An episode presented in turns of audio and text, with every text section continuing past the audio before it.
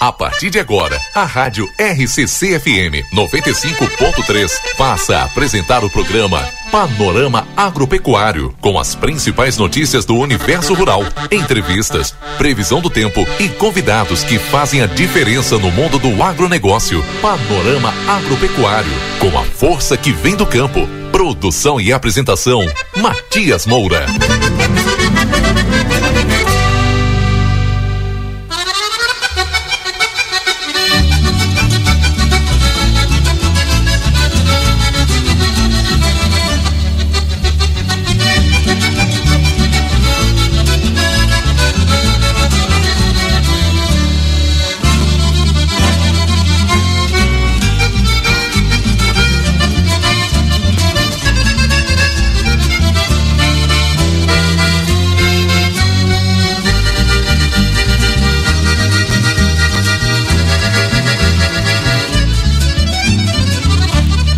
8 horas com mais 19 minutos, 8 e 19. Estamos começando mais um panorama agropecuário aqui pela rádio RCCFM 95.3, emissora mais potente da nossa fronteira oeste do Rio Grande do Sul. Muito bom dia, muito obrigado pela sua companhia. Obrigado pela preferência, pela escolha né, da Rádio RCC para acordar bem as manhãs, trazendo sempre a boa música e também muita informação. Sempre de segunda a sábado por aqui com Desperta Rio Grande, né? A nossa música nativa, folclore da Grande Pampa, acordando às manhãs. Depois temos durante a semana o Jornal da Manhã. E aí no sábado é o dia do Panorama Agropecuário aqui, onde os amigos sempre estão nos acompanhando. Já está liberado aqui o nosso contato para quem quiser participar é 981 26 6959. Temos o 32 42 28 82 também, que é o nosso é, telefone fixo. Tu quiser participar fazendo né, o teu pedido musical. O pedido musical não, né? Mandando aquele buenos dias para nós. De repente, né? Podemos até tocar alguma música aqui de repente dentro do panorama, né? Então, desejando, é claro, a todos os amigos aí um excelente fim de semana. Neste sábado, hoje, dia 15 de julho, com a temperatura de 5 graus. Já vamos falando aqui um pouquinho da previsão então para esse fim de semana. Frio eh, e tempo firme predominam né, na maior parte do Rio Grande nesse fim de semana. As baixas temperaturas e o tempo firme vão predominar em grande parte do estado. Hoje, sábado, dia 15, não chove em nenhuma área do território gaúcho mas existe né, a chance de geada nas primeiras horas da manhã na campanha, fronteira oeste, no sul, na região central, no norte, no noroeste. No domingo, a possibilidade de chuva fraca no litoral. Em ambos os dias, a temperatura seguem reduzidas no estado. Hoje, sábado, deve começar então a mínima do estado hoje menos um grau lá em São José dos Ausentes, na Serra Temperatura máxima 22, previsto em Novo Tiradentes, Vicente Dutra, as duas cidades da região norte, em Porto Alegre, os termômetros variando a mínima 6, a máxima 17 graus. Amanhã, domingo, passagem de uma nova frente fria deve causar pancadas de chuva no litoral gaúcho, porém, elas devem ser isoladas e de fraca intensidade. No restante do Rio Grande do Sul, o tempo segue firme, mas há chance de geada na campanha e na serra a mínima amanhã, um grau, vai ser registrada novamente lá em São José dos Ausentes, na Serra. Previsão. A máxima ocorre em Vicente Dutra e Novo Tiradentes, ambas cidades da região norte, 23 graus por lá. Atenção, pessoal da capital dos gaúchos, amanhã mínima 9, máxima 18. A tendência é de que na segunda-feira, dia 17, o tempo siga estável no litoral. Já nas outras regiões do estado, a instabilidade deve prevalecer. Além disso, existe a chance de geada durante a manhã na fronteira oeste e na campanha. Esse é o destaque aqui do tempo do Gaúcho ZH que a gente já vai trazendo no início do nosso panorama agropecuário. E para cá, para livramento, então a mínima prevista hoje era 4 graus, a máxima 14. Amanhã, domingo, mínima 2, a máxima 15. Na segunda-feira, mínima 1 um grau, a máxima 12 Na terça-feira, mínima 2, máxima 10. E na quarta-feira, a mínima 7 e a máxima 13 graus. É uh, aqui ficaremos assim nos próximos dias aí, pelo menos é a previsão para os próximos cinco dias aqui na fronteira da paz.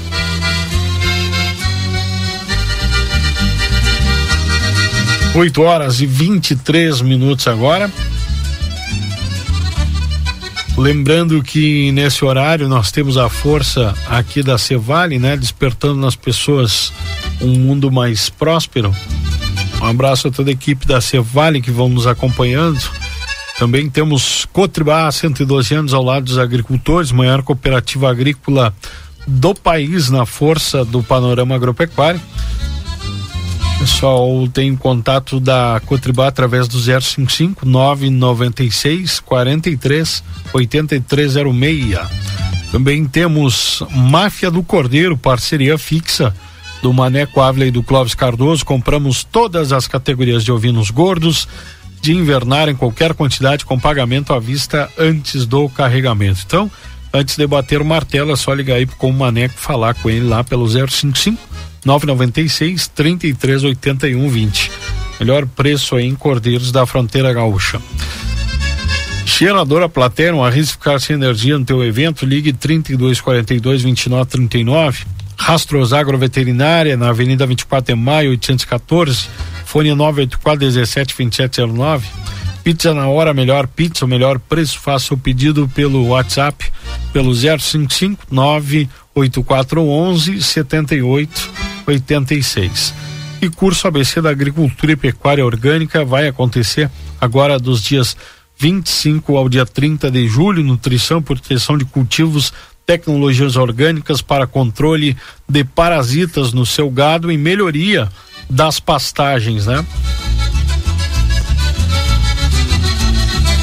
Contato aí com o pessoal do curso da ABC da Agricultura e Pecuária Orgânica pelo telefone mais 598 984 354 43. A gente pode passar o contato aí, tá bom? Para quem tiver interesse em fazer a sua inscrição, falar lá com o Juan Dutra, né?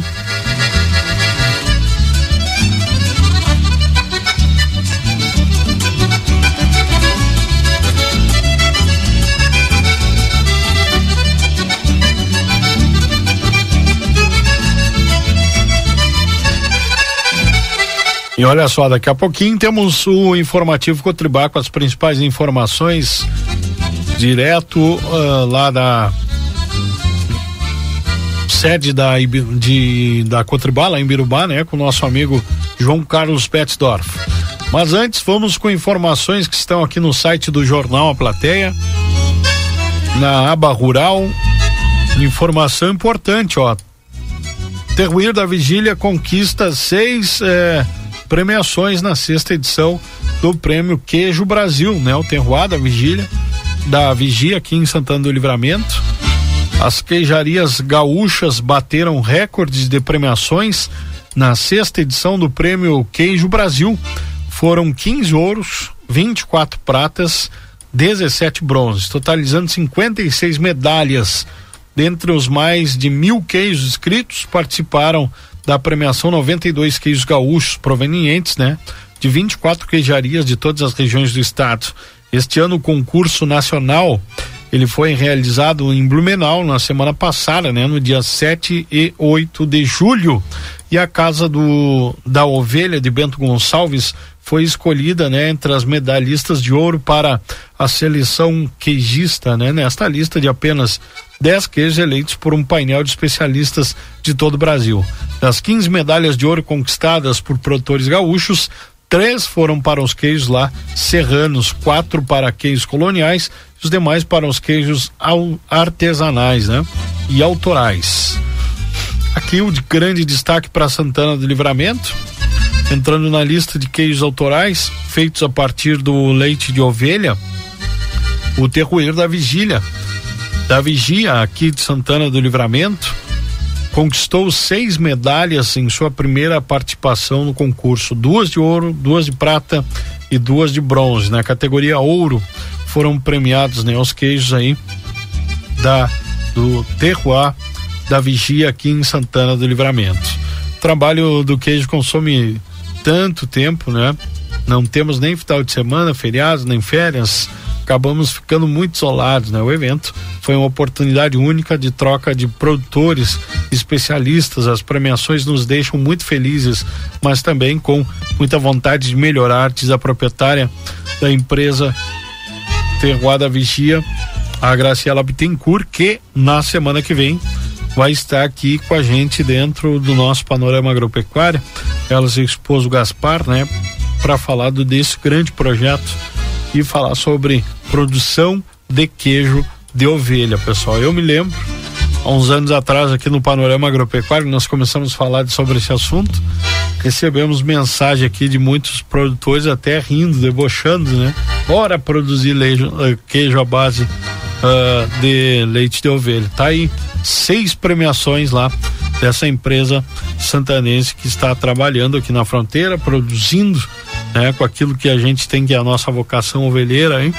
Esse grande projeto e eles na semana que vem vão estar compartilhando tudo isso com a gente aqui dentro do panorama agropecuário. Agora são uh, 8 horas com mais 30 minutos e eu vou chamando aqui o informativo Cotribá Meu amigo João Carlos Metzdorf já está a postos, né? Acompanhando aqui e a gente vai trazer então dentro da programação informativo Cotribá a partir de agora. No ar, informativo Cotribá. São muitos anos de história, fortalecendo a região, acreditando na gente, garantindo a produção.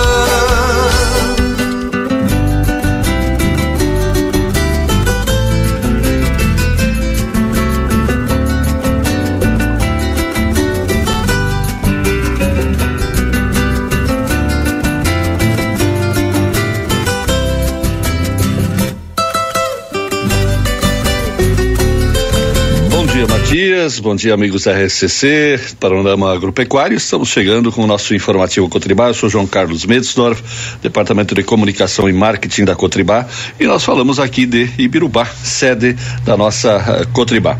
Eh, depois da semana de muita chuva, de muito vento aí na nossa região, eh, aqui na nossa região eh, centro-norte nós tivemos ao menos na região do Alto Jacuí apenas chuva, né? Sem muitos muito vento e estragos aqui, mas Rio Grande do Sul foi bastante castigado.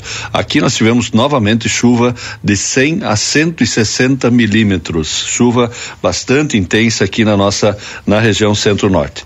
Bom, gente, uh, com relação ao mercado da soja, tivemos ganhos nessa semana, né? Essa semana o Departamento de Agricultura americano anunciou os números da safra uh, em andamento lá nos Estados Unidos, o SDA, e foi muito conservador segundo o mercado. Né? Se, uh, baixou aí para 17,3 milhões de toneladas e o mercado simplesmente uh, ignorou e puxou para cima, né? Que os números uh, seriam apenas uma correção eh, em função da, da área diminuída de soja de um milhão e meio de hectares nesse ano. Então, o mercado já na, no mesmo dia, mesmo com a redução de área, trabalhou positivo e trabalhando até ontem de forma positiva, ontem com neutralidade, mas fechamos com 14,8, né? 14,8 dólares por bushel. Iniciamos a semana com 14,5, né? Então tivemos ganho na semana. Perda no dólar. Começamos o dólar com 4,88 e fechamos ontem com 4,80. Mesmo assim, então, ganhos na soja aí na faixa de três a cinco reais eh, no preço positivo para a semana. A notícia negativa da semana por incrível que pareça, nesse Brasil do agronegócio, veio de uma surpresa de uma, portaria do Ministério da Agricultura do governo federal, mudando o calendário de semeadura de soja no Rio Grande do Sul. Gente, às vezes não dá para entender. Parece que tudo que foi feito de bom aí no, no, governo anterior, alguém parece que faz questão, ao menos a impressão que se tem, de, de, de mudar, mesmo que isso seja de forma negativa. Agora, essa semana, a movimentação, principalmente por parte da Farsul, eh, que precisa então o secretário da Agricultura se reunir com o Ministério para mostrar. Eles reduziram para 40 dias uh, o período de plantio. 40 dias, reduziram para 8 de janeiro. Ah, Para se ter uma ideia, era 18 de fevereiro. Já faz dois, três anos que foi acertado de forma técnica com a Farsul, com as entidades, com o Ministério, com a Embrapa, e o governo simplesmente reduz para 8 de janeiro. Complica toda a vida, por exemplo, aqui, do pessoal que vai fazer safrinha, faz, o pessoal faz o plantio do milho, e aí, em janeiro, faz safrinha de soja para produção de, de uma semente de excelente qualidade. Só que até o dia 8 de janeiro não tem como. Aí você acaba não tendo financiamento, não tem tem seguro, porque o zoneamento agrícola agora, é, o calendário de semeadura passou para o dia 8 de janeiro. Então, aí vai se correr de novo, vai ser Porto Alegre, vai ser a Brasília, para mudar uma situação que estava ótima, tinha sido acordado já tecnicamente há bastante tempo. Então, mas são decisões muitas vezes de gabinete lá de Brasília que aqui a gente acaba não entendendo muito bem. Gente, nós eh, vamos falar de coisas coisa boa. Vamos lá. Nós eh, hoje sim nós vamos uh, colocar colocar a, a entrevista do o bate-papo que nós tivemos na semana passada, nós estamos no mês do cooperativismo, inclusive a Contribar, as cooperativas aqui da região, a Contribar em todo o estado, campanha de doação de sangue durante esse mês, é a ação do dia C, dia do cooperativismo, mês do cooperativismo, doação de sangue de colaboradores e também de associados em cada, eh, em cada município. E tivemos a participação na nossa live na semana passada do Darcy Pedro Hartmann, presidente da OCERX. O que, que é a OCERX? É a Organização das Cooperativas do Estado do Rio Grande do Sul. Por ela passam todos os tipos de cooperativas aí, em termos de registro, em termos de eh, assistência. E o Darcy colocava de forma muito eloqu eloquente a questão do nosso cooperativismo, a importância econômica e social, seja do cooperativo agropecuário, de crédito, qualquer tipo, mas especialmente o nosso cooperativismo agropecuário que está inserida a nossa Cotribá. Vamos então à participação do Darcy Pedro Hartmann, presidente da Alcerx destacando os números aí do nosso cooperativismo do Rio Grande do Sul. Vamos lá? É, acho que a Raquel já falou muito bem, cooperar foi uma necessidade, continua sendo uma necessidade e eu acredito que muito mais que uma necessidade hoje tem sido uma alternativa muito importante, fundamental para que nós possamos crescer economicamente e socialmente dentro do cooperativismo. Podia ser, é, é, ele vem para realmente nós fazer uma reflexão muito maior do que é ser cooperativo. Né? Que muitas vezes nós passamos o ano inteiro, alguns mais envolvidos no negócio econômico, outros mais envolvidos na questão da discussão do pertencimento do quadro social, na questão da integração e a, a gente se perde um pouco nesse tempo para fazer realmente para discutir o que que nós somos, o que que nós representamos, o que que nós fazemos e o que que nós realmente, é, o que que nos faz ser uma organização social e econômica de pessoas e isso nos torna diferente na nossa atividade. Ontem nós tivemos então a, a expressão do cooperativismo, que realmente é uma pujança, cresceu, mesmo nesse ano de terríveis dificuldades de 2022, nós tivemos um crescimento muito grande de 14, eh, de 12%, e o crescimento das margens líquidas foi maior ainda, foi em torno de 19%. E esses crescimentos cada vez mais mostram a, a pujança de todo este trabalho que está sendo feito.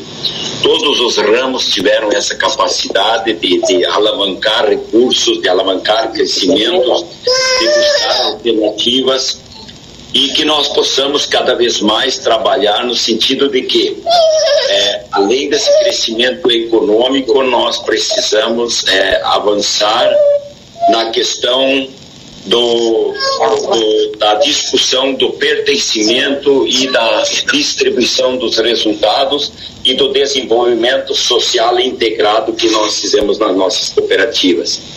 E esse desenvolvimento social, ele, ele mostra é, que nós somos diferentes do que qualquer organização econômica nas nossas comunidades.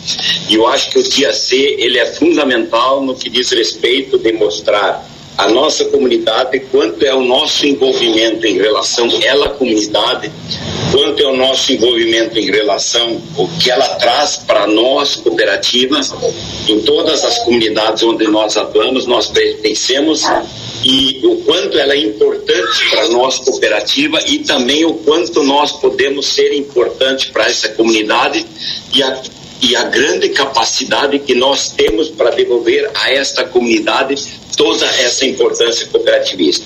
Né? Então, além do crescimento, além de. Hoje eu estava vendo o censo do Rio Grande do Sul, nós estamos com 10 milhões e 800 mil é, é, habitantes no Rio Grande do Sul e nós temos 3 milhões e meio de, de, associados em cooperativas. Então, nós somos o Estado mais cooperativista, nós somos o Estado que realmente integrou essa visão cooperativista, mas precisamos cada vez comunicar mais. Mas, acima de tudo, não é uma comunicação é, sem efetividade. Eu acho que nós temos que comunicar melhor. Nós temos que mostrar à sociedade o quanto nós fizemos para a sociedade. Nós temos que também comunicar para o público não cooperativista, que também é um grande desafio. Precisamos comunicar para as comunidades o quanto nós somos importantes, quanto nós somos diferentes, o quanto nós fizemos de trabalho da importância, né? Uh, ontem nós estávamos dando alguns dados que são fundamentais, por exemplo, acho que 80, 90% de toda a rede de eletrificação foi feita pelas cooperativas de eletrificação. 50% de toda a atividade agroeconômica do Estado é feito pelas cooperativas do agro. Né? Sem contarmos, né, muitas vezes que falam que os financiamentos bancários, a alavancagem financeira para o produtor produzir é dos bancos. Não, as cooperativas é, alavancaram 36% de todo o investimento, o custeio da safra do ano passado. E aí também temos que ressaltar as cooperativas de crédito que estão nos locais onde nem os bancos públicos, as, as, as, as agências públicas alcançam. Então, as cooperativas de crédito têm feito um trabalho muito grande e dentro da alavancagem de crédito, eu sei que mais que 40% dos contratos dos pequenos produtores e contratos rurais são feitos pelas cooperativas. E tudo isso num crescendo de dois dígitos e precisamos avançar nessa comunicação. E eu acho que hoje os desafios não são mais só regionais, os desafios são estaduais e são nacionais e até internacionais. Né? Eu estive faz duas semanas no Paraná e assisti uma palestra que eu achei fundamental e eu entendo que nós temos que fazer isto também, onde foi falado muito que a questão do, do uh, o acesso dos mercados tem vai ser o grande desafio do sistema cooperativo. E o acesso dos mercados, fundamentalmente hoje, o bloqueio está sendo muito, muito forte nas vias das questões eh, ambientais, onde o produtor europeu diz que o produtor brasileiro está desmatando para produzir alimentos e o europeu não pode comprar. Mal, quer dizer, todos sabem, e eles sabem muito bem que 200 anos atrás eles desmataram tudo para produzir alimentos. Nós temos que começar a mostrar, em vez de bater boca com esse pessoal, nós temos que mostrar o quanto nós preservamos a natureza, o quanto nós cuidamos dos riachos, o quanto nós cuidamos, né? Uh, nós cuidamos das matas ciliares, o quanto nós cuidamos da questão do uso racional dos herbicidas. Isso nós temos que mostrar para o mundo. Não adianta ficar batendo boca. E se nós olharmos, não existe país no mundo que tem tanta área de mata nativa, de preservação nativa que o Brasil. E ainda nós somos taxados em relação mas evidentemente que tudo isso tem um viés econômico muito mais do que um viés político. E essa comunicação nós temos que avançar e o cooperativismo é muito forte nisso, porque nós não temos essa visão do resultado econômico por si só. Nós temos essa visão do desenvolvimento integral, olhando alternativas dos associados e dos seus colaboradores. E esse é um trabalho que muitas vezes é tão pioneiro, tão fundamental, e eu estou me lembrando de outro, né, que nós levantamos ontem como uma das grandes prioridades do cooperativismo, que é a questão da conectividade. Que as cooperativas de infraestrutura estão avançando com muita força. A gente sabe que tem alguns problemas a nível do Estado que estão sendo removidos gradativamente mas nós precisamos avançar nisso, porque a conectividade no meio rural é a mesma coisa do que a energia 20, 30 anos atrás ou 50 anos atrás. Nós precisamos conectividade para a nota fiscal eletrônica, nós precisamos conectividade para comprar produtos, para vender produtos, que fatalmente o nosso associado do futuro vai ter uma outra relação comercial e econômica com a nossa cooperativa. Isso nós temos que estar preparados. Hoje de manhã eu estive no Instituto Caldeira, onde nós fizemos a abertura da, da, do, do, do evento dos, da, dos agentes uh, do Sescope e várias cooperativas aí que estão presentes aqui, tinha pessoas lá, para que nós possamos cada vez mais trabalhar melhor os projetos né, do Sescope em cima da visão do monitoramento em cima do projeto de crescimento, em cima do projeto estratégico, para que esse crescimento possa avançar com muita mais velocidade. Porque nós temos um grande desafio, que é buscar preparar as nossas cooperativas para o futuro, para que este jovem que está vindo entenda que essas cooperativas sejam o grande, a grande alternativa econômica, social para todos nós. E aí a organização também está fazendo uns projetos grandes, nós tivemos já discutindo com o conselho e nós vamos é, oferecer isto para todos os ramos das cooperativas, é, no sentido de buscar melhorar a governança, a gestão, avançar na profissionalização da gestão, investimentos do SESCOP vão ser maciçamente direcionados a isso, também temos que discutir o tamanho da cooperativa em relação ao produto que ela comercializa, em cima da atividade que ela tem. E depois, fatalmente, nós precisamos também avançar na questão do crescimento das cooperativas. Precisamos ter um grande projeto de verticalização, de industrialização, que não é mais possível também o Rio Grande do Sul trabalhar só com commodities, exportando grãos, nós precisamos olhar esse processo de industrialização, mas isto a médio e longo prazo, mas se nós não começamos esta caminhada, nós não vamos avançar nesse contexto todo. E, enfim, eu gostaria então de dar a mensagem que o dia C nós temos que mostrar cada vez mais para as nossas comunidades o quanto nós somos diferentes, o quanto nós investimos nas comunidades, o quanto nós retribuímos o benefício que essa comunidade dá e, acima de tudo, mostrar a diferença do índice de desenvolvimento educacional, o índice de desenvolvimento econômico, que é muito maior nas cooperativas, eh, nas regiões onde existem cooperativas que estão participando efetivamente na atividade econômica, mostrando que o cooperativismo não é só no dia C, o cooperativismo é no dia a dia, que nós sempre tenhamos a visão que nós temos que ser eficientes na gestão, eficientes na comercialização, porque nos nossos concorrentes são as grandes empresas de energia, são as grandes empresas água, são os grandes bancos, enfim, são os grandes players mundiais que competem conosco. Nós temos que estar preparados para isso, mas também temos que olhar, temos que nunca esquecer esta visão que nós somos cooperativas, que os produtores são os nossos associados, que os produtores são os donos da nossa atividade e nós precisamos cada vez mais construir esta relação. E se esta relação for firme, forte, e se ela tiver esta simbiose de olhar para o mesmo horizonte associado direção, instituição cooperativa, eu tenho certeza que o futuro vai ser muito promissor para todos nós. Muito obrigado, um grande abraço.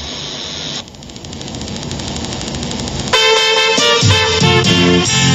Então, para palavras aí do presidente da OCERGS, a OCERGS é a, a digamos assim, assim, é a que coordena todo o cooperativismo do Rio Grande, é a organização das cooperativas do estado do Rio Grande do Sul. Toda cooperativa que é formada, ela precisa passar obrigatoriamente pelo pelo crivo da OCERGS, todos os tipos de cooperativas que nós temos aí, tá bom? Isto. Vamos lá, minha gente, vamos lembrando por aqui, ah, pessoal, aqui nos nossos postos de combustíveis, amanhã tem quarta-feira da economia. E lembrando que ah, no, todos os dias você que tem o 8 horas 47 minutos. Esse aí foi o João Carlos Messdorf, lá da. Aí, direto de Birubá, né? Da Cotribá, com a informação e a entrevista com o presidente Ossergs. Dentro do nosso programa Panorama Agropecuário. Abraço mais uma vez à turma da Cotribá aqui em Livramento. Os amigos nos acompanhando na, na coxilha de Santo Inácio também, na faxina ali na unidade da Cotribá, os técnicos de campo, um saludo, aquele abraço de fronteira para todos aí. Muito obrigado pela parceria. 8 horas 48 minutos. Nós prosseguimos por aqui com o programa. Na sequência, vamos ao intervalo comercial e já retornamos. A Rádio RCC FM está apresentando o programa Panorama Agropecuário. Curso ABC da Agricultura Orgânica, de 25 a 30 de julho, com os mestres em produção orgânica Jairo Restrepo e Juan Dutra. Ferramentas e conhecimentos para nutrição e proteção, cultivos com ênfase em citros, noz pecan e uvas, e tecnologias orgânicas para controle de parasitas internos ou externos no seu gado e melhoria das pastagens. Produza mais gastando menos. Informações pelo WhatsApp 598 984 3544 43. Inverno no Rig. Ofertas quentinhas com tudo que você gosta. Fraldinha bovina montana resfriada vácuo 28,90. Maionese suavite 500 gramas 13,58. Óleo de canola violeta 8,69. Leite condensado Piracanjuba 4,48. Cerveja Império puro malte latão 3,09. Vinho Almaden 19,90. Beba com moderação. Costela de novilho Stick House congelada 22,90. Lava roupas girando sol 3 litros 19,98. Ofertas válidas até este domingo dia 16. Rig Supermercados. Não leve a mal, meu parceiro. Sou da máfia do Cordeiro. Máfia do Cordeiro. Parceria fixa de Maneco Ávila e Clóvis Cardoso. Compramos todas as categorias de ovinos gordos de invernar em qualquer quantidade com pagamento à vista antes do carregamento. Com a graça do Pai Maior estaremos juntos, produtor. Com transparência e honestidade. Maneco e Cardoso sempre valorizando o produtor. Antes de bater o martelo, ligue via celular ou WhatsApp 55 996 33 81 20. Maneco Ávila Negócios Rurais, o melhor preço em cordeiros da fronteira gaúcha. Rastros Agroveterinária. Há mais de 10 anos de tradição, líder no mercado de reprodução bovina, possuindo o maior banco de sêmen da região e a mais completa linha em produtos para inseminação. Linha completa de carrapaticidas, endectocidas, vacinas e nutrição para todas as espécies, além de ferragens, materiais veterinários, agrícolas e correames. Avenida 24 de Maio, 814. Para chamadas e WhatsApp 9 8417 2709.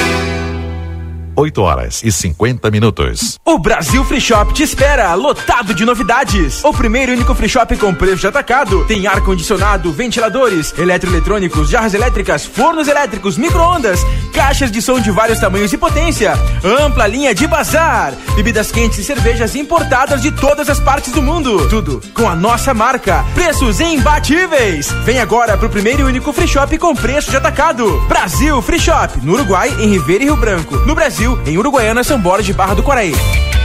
Ofertas do Super 300 para este fim de semana. Coxa com sobrecoxa sem dorso rico, seis reais e dezenove centavos. Ou na caixa por quilo, cinco e noventa e nove. Maionese Hellmann's 200 gramas, quatro reais e vinte e nove centavos. Leite condensado Piracanjuba 395 gramas, quatro e trinta e nove. Creme de leite Piracanjuba 200 gramas, dois e trinta e nove. Feijão preto caldo grosso quilo, cinco reais e noventa e nove centavos. Refrigerante Coca-Cola 2 litros, sete e sessenta e nove. Vinho Colina del Sole 750 ml, oito reais e sessenta e nove centavos. Cerveja Budweiser 473 ml, quatro e trinta e cinco. Beba com moderação. E costela de novilho quilotão somente vinte e um reais e noventa y cinco centavos.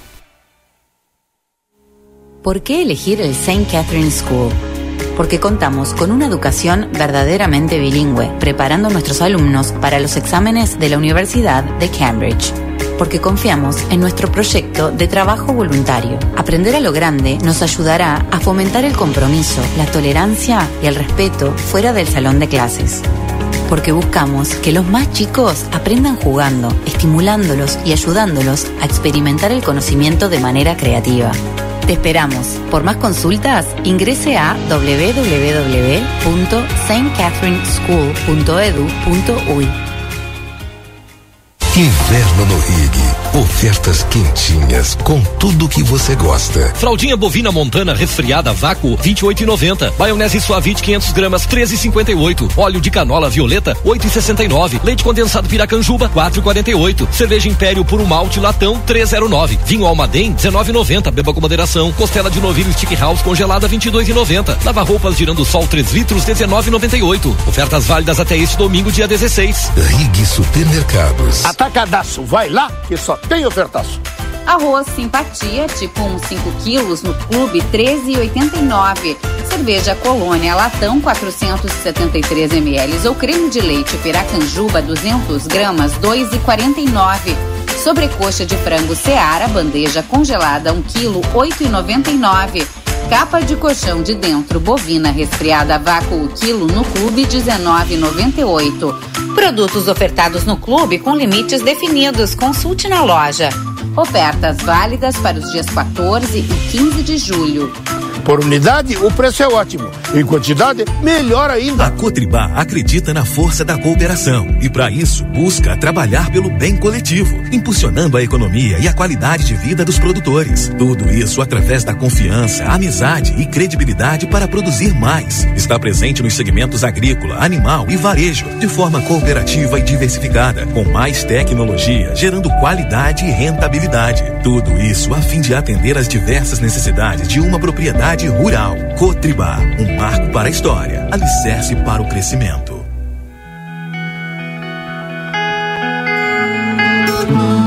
Nosso objetivo é informar sobre assuntos relevantes da atualidade, incluindo a política. Através de nossos programas e noticiários, a emissora procura apresentar uma cobertura imparcial e abrangente dos principais acontecimentos políticos em nível local, regional, nacional e internacional. A Rádio RCC desempenha um papel fundamental na informação e formação política de sua audiência, promovendo o diálogo e o debate saudável entre os diferentes setores da sociedade. RCC FM, 40 anos, você em primeiro lugar. A Recofran é delícia.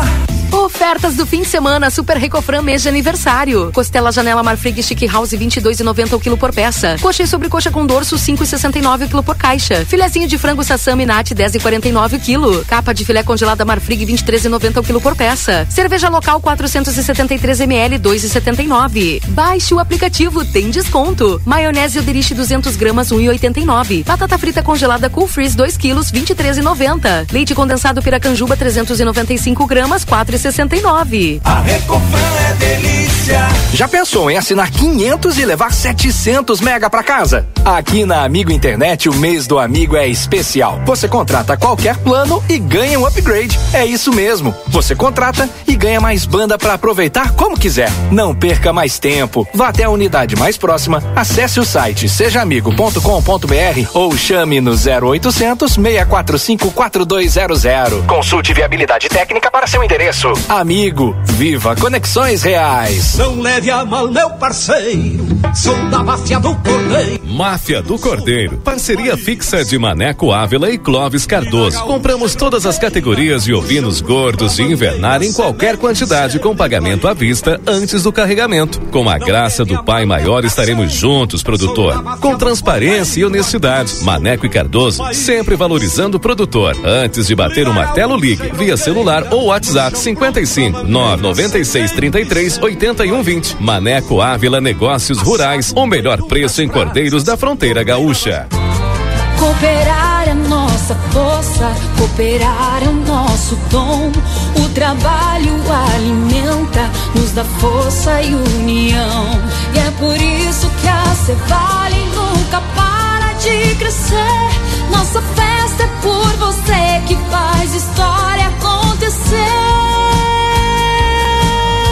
Cevale 60 anos. Você faz parte da nossa história. Cevale.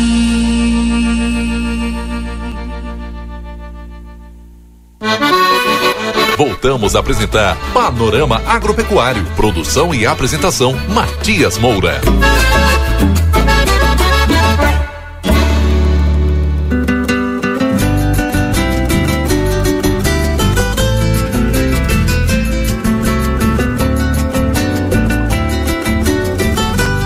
Agora nós vamos continuar falando sobre carne, porque eu estou recebendo aqui no estúdio a Jussara Dutra, que é a coordenadora, idealizadora do nosso Fronteira, né? Festival de Enogastronomia. É, bom dia, Jussara, seja bem-vinda aqui, que maravilha te receber, viu? Bom dia, eu que fico muito feliz de voltar aqui, RCC, mais uma edição do festival, né? Oito anos aí, Oito né? Oito anos, que lindo. Também o meu amigo Atílio Bargói, nosso ouvinte, já, nosso parceiro aqui da Rádio RCC também, Fazenda Palomas. Bom dia, meu amigo. Seja bem-vindo aqui na Rádio RCC. Bom dia, Matias. Bom dia, Jussara e tal. Nós estamos aqui para dar uma, uma força para a nossa terrinha, né? Nessa a gente que é produtor, empresário aqui, tem acredita que tem muita coisa eh, sendo feita e muita coisa pode ser feita, e principalmente quando tem gente competente, né, em cada setor, assim, e, e as nossas características de livramento tem que serem ressaltadas e o turismo é um grande canal, né, para uhum. para nós mostrar nossas qualidades e desenvolver, né, nessa cidade e ter agora ouvindo o Roberto Grecelhar falando do Mato Grosso, né, da, da maravilha do desenvolvimento daquela região e nós aqui com comemorando agora os 200 anos, né, perto da então nós temos eh, muito que comemorar, mas temos muito que arregaçar as mangas e fazer também, né, para para permanecer a, a cidade com geração de emprego e renda, melhorando a vida das pessoas. Acho que tudo isso aí faz parte a gente que não pensa só na gente, né, uhum. que tem uma situação privilegiada própria, mas, mas sabe que tem outras pessoas precisando e todo a cidade vive assim, né? O dinheiro tem que circular, né? E as Perfeito. riquezas e, a, e os tra o trabalho de cada um sendo valorizado, todo mundo ganha, né? A cidade ganha e, e a gente tem agenda positiva, né, Matias? Yeah, eu, acredito que também essa fala, Tílio. Mudança de mentalidade também, que é muito importante, né? Saber que temos problemas, sim, temos dificuldades, sim, mas com união, com trabalho, bastante trabalho e esforço aí consegue e tenho certeza que essa é a pauta, Jussara, do Festival de Enogastronomia, que não é feito por uma pessoa, não é feito por uma instituição, mas sim são várias pessoas envolvidas, várias instituições sérias aí e que fizeram o festival chegar até aqui, né? Oito anos já e é um festival hoje já consolidado no nosso país e aqui também, porque não dizer na América Latina, né? Porque recebemos também muitos eh, turistas uruguaios, também de outras nacionalidades, né? Bom, no, no, Rio Grande do Sul hoje o festival ele é o único festival gastronômico, né, que, que a gente maravilha. tem. Uh, então a gastronomia hoje do Rio Grande do Sul, quando olha para festivais, hoje olha para Santana do Livramento e Ribeira. A gente tem festas, né? Festa da uva, Pelotas, Santa Cruz, né? Tem suas festas que tem a gastronomia também como, como parte. Mas um festival que tenha a gastronomia como centro hoje, ele é o único, assim, no Rio Grande do Sul, né? A gente tem outras, outros na Serra, né? Temos festivais, mas com essa dimensão, hoje ele é o único no estado. E muito importante isso que tu falavas, Matias, sobre esse conjunto de entidades, né? Uh, quem olha de fora e muitas pessoas me falam como é que tu consegue administrar tudo isso com tantas entidades que é evidente uhum. que tem uma dificuldade nisso, Também. porque são entidades que têm Uh, diferenças, né, de propósitos, cada uma, dinâmicas de trabalho interno, né, uhum. diferentes, mas a gente se mantém aí há oito anos com nove entidades realizadoras, mais de dez entidades co-realizadoras e acho que quase 20 entidades apoiadoras. Então aí a gente tem um conjunto de 30 entidades da fronteira envolvidas. E isso é um diferencial e acredito que seja um dos maiores legados que o festival deixa que é mostrar que é necessário, né, para se chegar a um propósito de que as pessoas trabalhem juntas, com suas diferenças, com seus olhares diferentes, com dinâmicas de trabalho diferentes, porque o, o, o Atílio que tem experiência em turismo sabe disso que o turismo não se faz sozinho. É, uh, é impossível qualquer projeto turístico de longo prazo, estratégico, ser pensado de forma segmentada. Sim. O turismo ele depende de todas as pessoas, Uhum. né? De toda a comunidade. Então, o propósito do festival de trabalhar tantas entidades juntas é com essa essa esse propósito, né? Demonstrar que a cidade precisa se unir, as cidades, né? Precisam se unir e trabalhar juntas, né? Sem isso não há desenvolvimento do turismo local. Sem dúvida, sem dúvida. E o, a população precisa se apropriar também, né? A gente teve agora, nessa semana, acompanhamos na última, na, na quinta-feira, a chegada desse grande projeto para livramento, que é do trem do Pampa, e nós acompanhamos todo o percurso do trem, chega, fizemos live lá, ouvimos a empresa Jordani também que está trazendo esse projeto para cá. E a gente olha alguns comentários, às vezes nas redes sociais, né? A gente pensa, pô, o pessoal tem, não tem que se apropriar, né? Da, ah, ficar feliz que a cidade está crescendo, que a cidade está se desenvolvendo, que, que vem empresas para cá e projetos como é o Fronteira, né? O Festival de Enogastronomia, olha o que a Jussara acabou de nos informar. O único festival, Atílio, e quando se fala em gastronomia do Rio Grande do Sul, tem de se orgulhar e falar para as pessoas quando o que que tem lá em Livramento? Ah, tem um festival maravilhoso de, de culinária o único. Nós temos eh, todas essas eh, eh, essa cadeia produtiva que, que o festival evidencia os produtores locais né que vão estar tá expondo seus produtos. Ali a gente olha na programação vê o dia do azeite o dia do, da carne cordeiro o dia do vinho o dia do queijo o dia do salame do charque enfim de tudo aquilo que é produzido pelas agroindústrias locais aqui. Então está movimentando todo esse setor, né, Tílio? E mais o rede hoteleira, restaurante, enfim, posto de gasolina, um festival como esse movimenta muita economia, né? Sim, a turismo é uma atividade muito democrática, né? Ela é muito, ela oportuniza muitos uh, trabalhos, muitos de, de, todo mundo, ou seja, todo mundo tem o seu valor e a sua importância, né? Eu acho que eu, isso que tu falaste, assim, do desenvolvimento, a, a cidade teve grandes indústrias, né? Nós tínhamos o auge de econômico de, de livramento na época da, da frigorífico, do lanifício e tal. E hoje nós perdemos isso. Hoje, mas a gente sabe que o dinheiro novo, o dinheiro para mover a economia vem do, da industrialização, da transformação da, da produção da matéria-prima in natura uhum. em produto a valor agregado, né? Isso, todo mundo sabe isso aí. E então, no momento que nós não temos como retornar as grandes indústrias, as pequenas agroindústrias que nós temos aí são, são o canal, né? assim, uhum. o caminho. E o, e o festival consegue fazer essa costura, né? Essa engrenagem de saber onde vender, como, o que produzir, o que que o consumidor está querendo, né? Quais as tendências de mercado, o que que poderia mostrar de diferente dessa região. Então o festival consegue eh, fazer esse resgate, né? E mostrar de uma maneira organizada, técnica, né? Com a, toda a habilidade da, da, e a experiência da, da Jussara nessa área que trouxe lá do tempo do, do governador Tarso Genro, né? Em Porto Alegre, na, no GT de gastronomia que tinha dentro do palácio. Então, para nós foi um ganho. Isso aí nós temos que valorizar, manter, porque só é, isso aí pode dizer os fóruns, né? Essa é uma coisa que não sei se nós vamos ter tempo de temos, falar. Né? Temos, temos, temos, sim. Temos 11 fóruns, né? Que vão ser 13 fóruns. 13 fóruns, 13. né? Esses fóruns são muito importantes, Matias. Foi agora nas últimas edições que, que, que tive uma ideia de acrescentar. Então, a discussão sobre as cadeias produtivas, muito né? Bom. Em cada setor com gente especializada mostrando, dando oportunidade, né?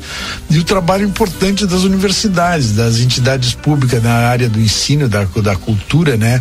Que a gente sabe a importância deles na hora de fazer uns projetos, de levantar os dados técnicos, de, de, de acessar as verbas. A gente sabe que tem verbas, existem, né? Tem regiões que conseguem captar porque tem projetos, outros não, não, não captam porque o projeto não está pronto, né? Tem até nas emendas parlamentares, todas essas questões que os municípios às vezes deixam de, de, usufruir, né, dessa. Então acho que o festival tem muito a contribuir, já está contribuindo, né? E só que, claro, a gente tem sempre dificuldade, né? A, a região tem uma característica pouco associativa, a gente sabe, né, que as cooperativas aqui têm dificuldade, diferente de outras regiões da metade norte, mas nós temos que insistir, nós temos que persistir, nós somos a pessoa até eu que sou basco descendente, sou meio teimoso, né? A gente, também. cabeça dura, né? Né? A gente tem que tentar, porque eu acho que o caminho do, do, das pessoas bem intencionadas, das pessoas sérias, assim, ela tende a, a, a, a dar bons frutos, né? Assim, dar bons exemplos, né? E vamos adiante, né, Matias? Já desde já agradecemos vocês a, o espaço, né? A oportunidade sempre, que sempre de, somos parceiros. divulgar. tanto a Rádio NCC como o Jornal Plateia, eu fico só esperando porque o assunto que a gente fala durante o ano inteiro, né? Sobre produção agropecuária e ali a gente tem a oportunidade de ver o final, né? O pessoal no campo está trabalhando nesse momento, tenho certeza que tem gente agora ouvindo, trabalhando nas oliveiras aqui, uh, todo dia ali na oliveira, todo dia na uva, todo dia na pecuária e ali o festival final, né? Onde mostra o produto final e, e não teria o, como a gente não ficar feliz em poder fazer a cobertura desse tipo de evento. Mas nós estamos aqui também para divulgar uh, um, uma parte muito interessante do, do, do festival, né? Que é a organização de um livro que vai conter receitas à base do da principal hoje principal cultura de Santana do Livramento que é a ovelha, né? Exato. Vai ter um livro, eu gostaria que vocês nos nos apresentassem então essa ideia do livro das receitas à base de carne e cordeiro. Bom, então uh, a gente está muito feliz, né, por ter conseguido aí um um apoio, né, do do Ministério do Desenvolvimento Regional, uh, Matias. O Ministério do Desenvolvimento Regional ele tem um programa de faixa de fronteira e a gente conseguiu então hoje o apoio às feiras e uma parte do festival vai receber um apoio significativo do Ministério do Desenvolvimento Regional e a gente incluiu o projeto desse livro. Claro que é um livro ainda pequeno, né? Que muita gente poderia fazer ainda bem maior já. Uhum. Mas é um livro que recupera receitas do festival à base de cordeiro. Perfeito. Então, nós temos dentro do festival um evento que é um concurso de pratos de cordeiro. Esse concurso hoje é um sucesso no Rio Grande do Sul. Todas as universidades, cursos de gastronomia hoje disputam ferrenhamente uma vaga para esse concurso. Esse concurso são seis equipes né, de gastronomia que uh, elaboram um prato, criam um prato à base de cordeiro para um público que se transforma em júri popular e a gente tem também um júri técnico, evidente, com uma pontuação maior. E esse, então a gente já começa a recuperar essas receitas dos concursos anteriores e também receitas de chefes que vieram ao longo dos oito anos e deixaram já receitas né, à base de cordeiro. Ele não é um livro só de receitas, é um livro que tem alguns textos. Depois o Atílio vai poder falar, porque a gente também tem, vai ter a participação da Fazenda Palomas, que é uma experiência né, muito importante na história da fronteira de turismo rural, pioneira em turismo rural. Hoje, né, tem uma produção e comercialização de uhum. cordeiro, né, característico da fronteira e do Pampa Gaúcho e então, para nós é muito importante que a gente possa mostrar essa experiência da Fazenda Palomas para que sirva de inspiração para outras, né, iniciativas na fronteira. Mas esse livro ele vem num momento, é isso que eu gostaria de falar, num momento muito importante porque ele coincidiu com essa divulgação, né, de Santana do Livramento como capital nacional da ovelha. Perfeito. E eu acho que ele vem para mostrar, né, o quanto ainda tem um dever de casa muito importante a ser feito na fronteira que é poder os restaurantes, né, poderem uh, de fato mostrar, né, uhum. a carne de cordeiro nos seus cardápios e a gente poder transformar, né, a fronteira Santana do Livramento e Rivera uh, uh, a partir da gastronomia da carne de cordeiro, né, com a carne de cordeiro. Então Aí tem um longo caminho que vai ter que ser perseguido, Perfeito. né? É um caminho que não depende só dos restaurantes, né? Depende de uma estratégia, né, em relação ao turismo local que tem, uh, tem para ser desenvolvido. E eu acho que o livro ele vem num momento muito importante para colaborar, né? Com essa reflexão que a fronteira tem que fazer sobre esse projeto estratégico de turismo que no meu entender, envolve evidentemente a gastronomia e envolve a questão do cordeiro como um elemento central no desenvolvimento dessa estratégia, né, de turismo que envolve o turismo gastronômico. Hoje, Matias, Uh, tem dados da Organização Mundial do Turismo, que eu tenho falado muito aqui, que é dados que nos indicam que uh, quando alguém vai viajar né, para um lugar, para um destino turístico, a gastronomia já é o terceiro elemento para ele decidir sobre esse turismo. Muito bom. Então ninguém mais viaja, porque hoje com a facilidade da internet, né?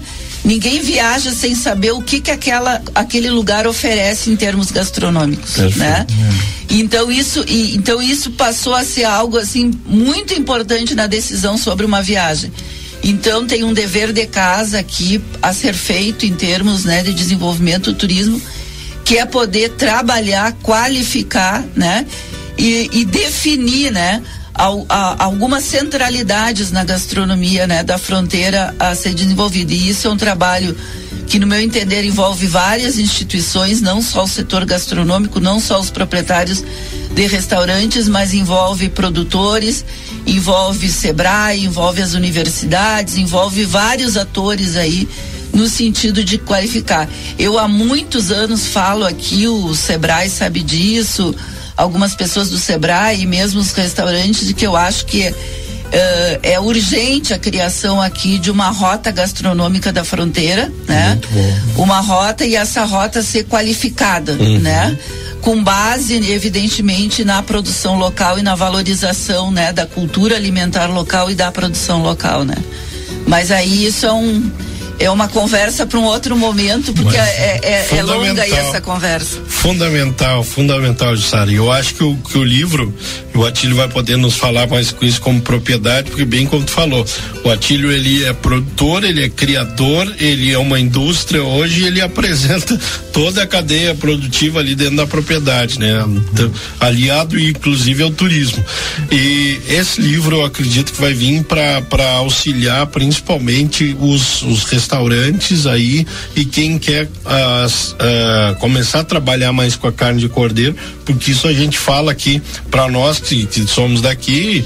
ah, nós estamos acostumados com a paleta, com o quarto, com a costela e é assim, né? Mas tem outras várias maneiras de fazer, né? A carne de que é uma carne saborosíssima, né? Das raças que a gente tem. Hoje Livramento tem 12 raças, né? Aqui no município e, e raças ah, com, com as suas peculiaridades, né, Tílio? E eu, e eu creio que o, o livro vai somar muito com isso, né? É, eu não eu costumo dizer que a gente que militou vários anos, em 21 anos eu estive operando com a pousada e a gente aprendeu bastante coisa, assim, fazendo cursos, viajando e recebendo pessoas, né?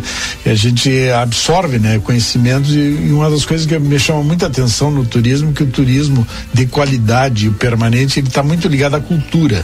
Turismo e cultura, já dizia um palestrante francês, né? Na, na, na França, turismo e cultura são trilhos do mesmo trem. Muito bom. Agora que nós estamos com o trem Sim. aqui, é boa essa figura de, de linguagem para essa analogia, né? De, porque é, é, é, onde tem cultura tem turismo, onde tem turismo tem cultura, entendeu? Então a, a gastronomia ligada à cultura, a, a, a cultura gastronômica de uma região, as, com as suas diferenças, no momento que ela for qualificada, ela é um atrativo.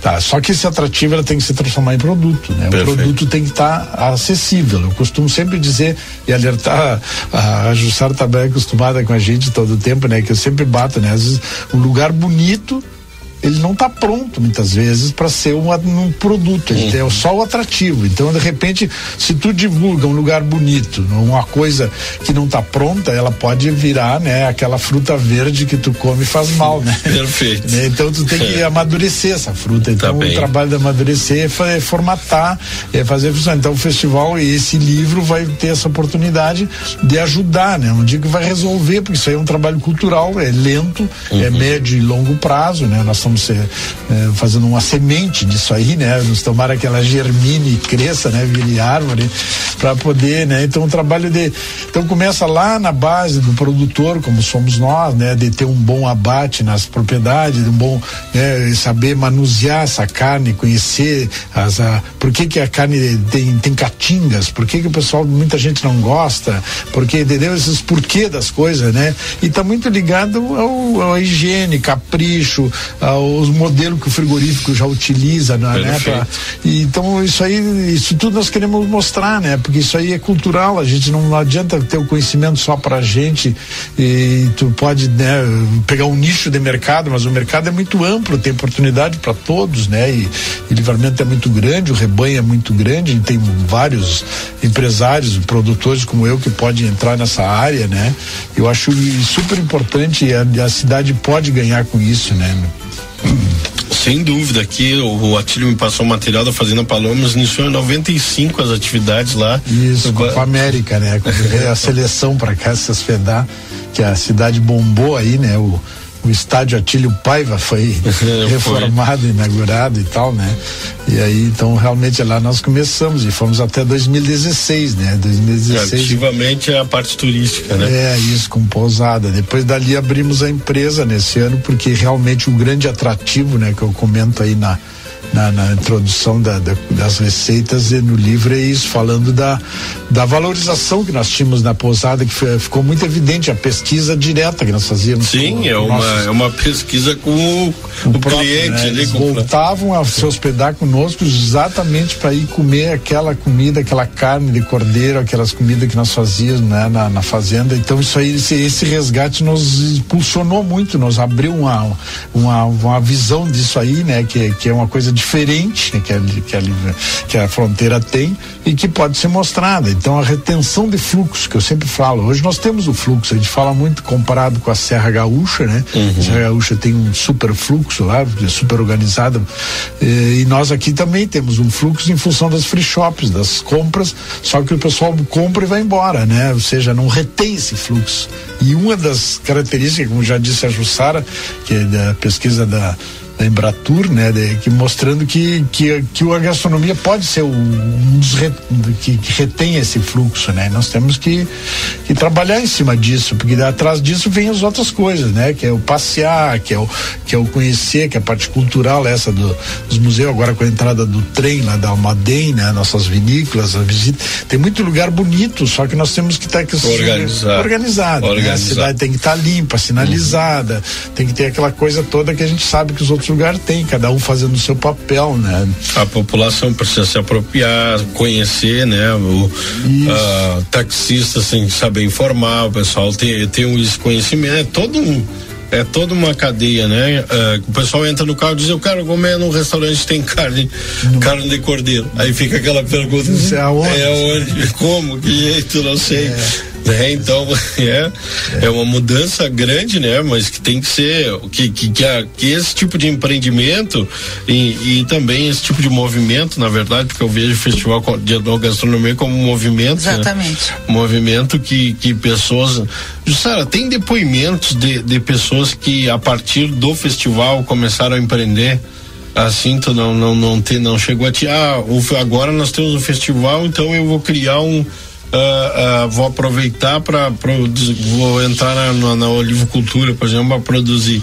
Não, não tem nenhum nesse tipo de, de, de, relato ainda não tem. Que o festival gerou. Observa. Que o festival gerou nas pessoas, assim, no, nos produtores. É, a gente a, agora com oito anos de festival, a gente começa, a, eu particularmente, a pensar um projeto que é um pro, projeto de recuperação primeiro de memórias, né? Porque há que se fazer um registro uhum. desse movimento todo e eu e eu também gosto, Matias, dessa ideia de pensar o festival como um movimento, uhum. né?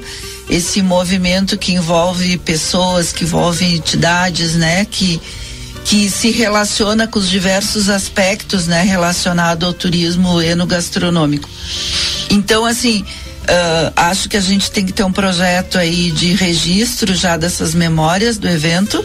Agora, por exemplo, a gente está pensando uma exposição fotográfica, eu digo pensando porque tem dificuldade, inclusive, dos registros fotográficos das primeiras edições, que a gente era muito pequeno e não tinha uh, condições assim de ter um trabalho mais profissionais, profissional, era mais voluntário, para a gente fazer uma exposição já contando esses oito anos uhum. de festival. A gente está uh, nesse trabalho agora de ver se a gente consegue montar. E acho que a gente tem que ter cada vez mais uh, esse trabalho de pesquisa, né, sobre o exatamente isso, os impactos econômicos do evento. Uhum. Então, com a Unipampa, há dois anos a gente tem um projeto de pesquisa coordenado pela professora Débora da Unipampa Uh, que ela tem conseguido fazer mais assim da, da aspectos mais do, dos participantes, né? Pesquisa de opinião sobre o evento, que já são significativas.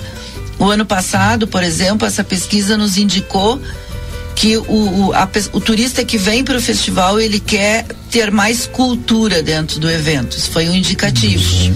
Bem importante. Mas a gente não conseguiu ainda isso que tu está falando desse impacto econômico e um pouco desses registros desse impacto Perfeito. nas iniciativas de empresas, né, de, de empreendedores na cidade.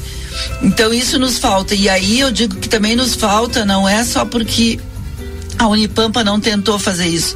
Nós tentamos no ano passado. Mas a cidade ainda tem uma cultura, Matias, muito arredia a poder dar informações para uhum. pesquisas nessa uhum. área. Então isso é um problema cultural, assim, como se eu não quisesse um pouco contar, né? Como eu é que. Tô bem, tá é, não, não, não, bem é, então, assim, como se isso não fosse importante para a cidade ter dados, né? Uhum. Uh, e parâmetros de avaliação, mas isso é uma questão, tudo é cultural, né? Na verdade, a gente está indo na contramão de uma cultura.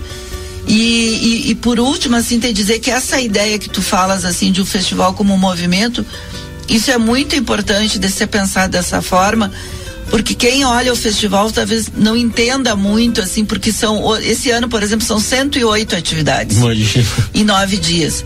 E aí essas atividades vão em várias direções. Por exemplo, o festival já começou.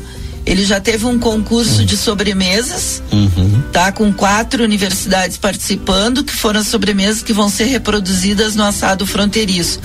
Isso dá muito mais trabalho do que nós definir uma sobremesa e mandar fazer. Sim porque tem todo um trabalho, né, de desde elaborar um edital, várias pessoas envolvidas, júri, tudo mais, e, e também investimento em cima disso para poder. Mas isso. Nove horas com mais 24 minutos agora.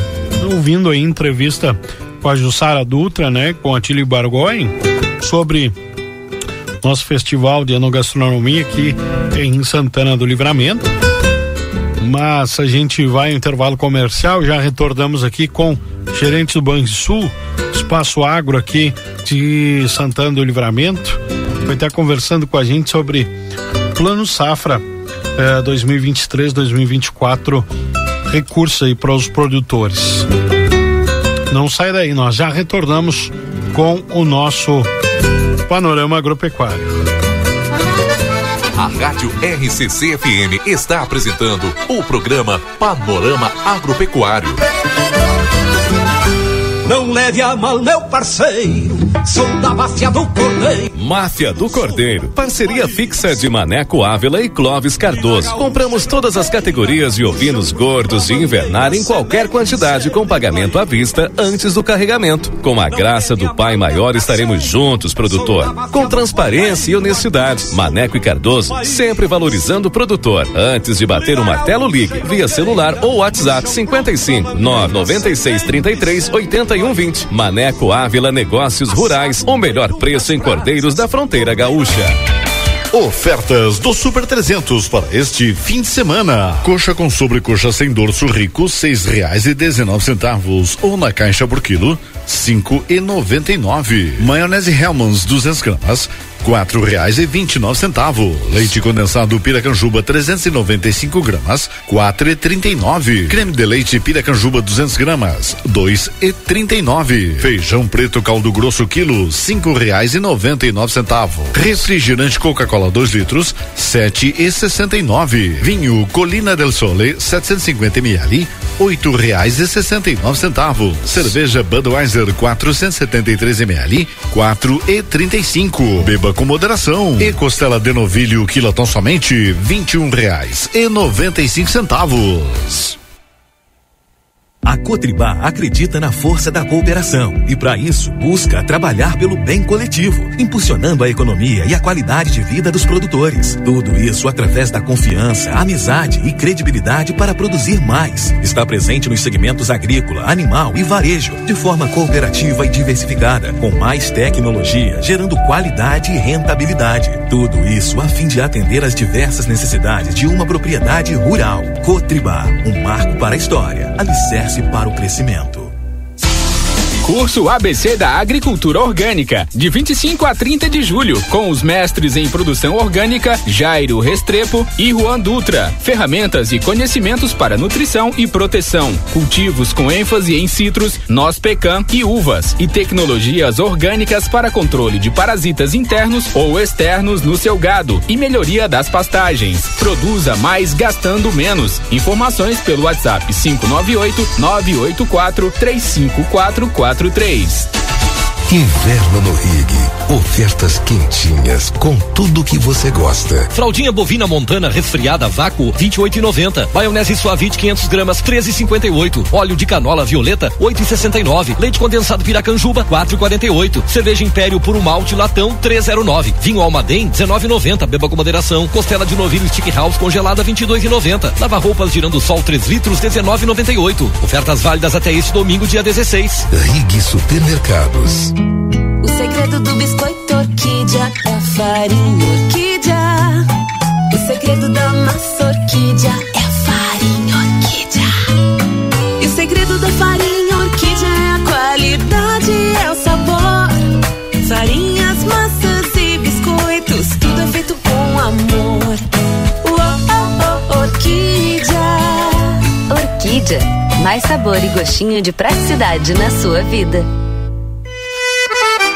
Rastros Agroveterinária. Há mais de 10 anos de tradição, líder no mercado de reprodução bovina, possuindo o maior banco de sêmen da região e a mais completa linha em produtos para inseminação. Linha completa de carrapaticidas, endectocidas, vacinas e nutrição para todas as espécies, além de ferragens, materiais veterinários, agrícolas e correames. Avenida 24 de Maio, 814. Para chamadas e WhatsApp 9 8417 2709. Voltamos a apresentar Panorama Agropecuário. Produção e apresentação Matias Moura.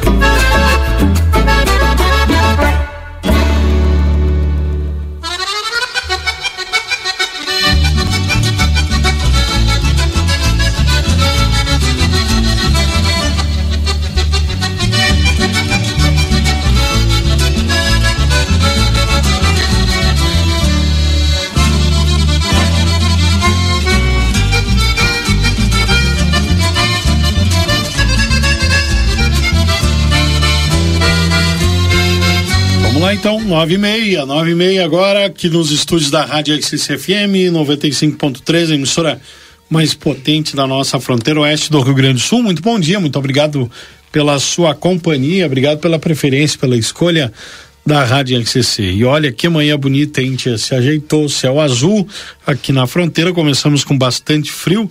A mínima prevista para nós hoje era 4 graus, né? Começamos o programa aí, o Desperta Rio Grande, por volta das 6 horas com temperatura de 6 graus. E a gente vai seguindo até, vou atualizar aqui para ver quanto é que tá a temperatura agora, vamos atualizar ela. A máxima não vai subir muito, vai ficar em torno dos 14. Diz aqui para mim ainda que estamos com 6. 6 graus.